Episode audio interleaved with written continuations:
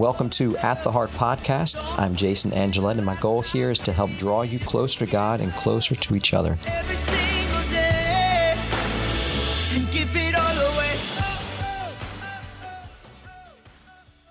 The challenge then is is that when Christ is in us, love is in us. And this is this is what we see with the first married couple with Adam and Eve when they when they broke faith, when they turned away from God and his plan. That love that was pouring into their hearts, giving them the ability to love one another rightly and see one another rightly. When they turned away from God's plan, that source of love that was pouring in their hearts, that was flowing out from them to be able to love one another rightly, was broken off. And that's why Moses allowed divorce, because of the hardness of your heart. That hap- happened happened due to sin. But what does Christ come to do? He comes to save us. He comes to he comes to forgive us of our sins. He comes to bridge the gap. He comes to bring us back in union with the Father. Why?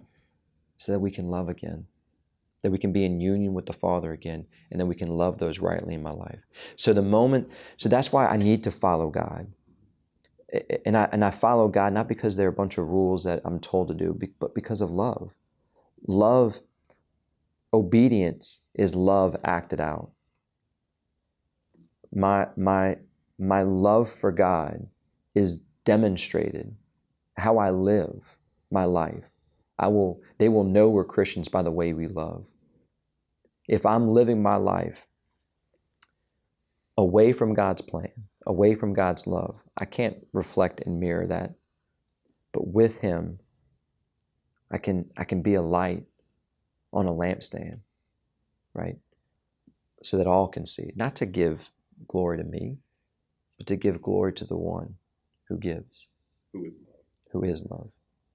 So I'm trying to shine his love in my life. And there's times where we're going to mess up that shine. But that's where forgiveness comes in. To be able to own it and say, I'm sorry. I shouldn't have said that. I- I shouldn't have lost my temper. Because, you know, our call to love, God also knows that we have this ability to fail and to royally mess up. But He's okay with that. Why? Because He can bring us back.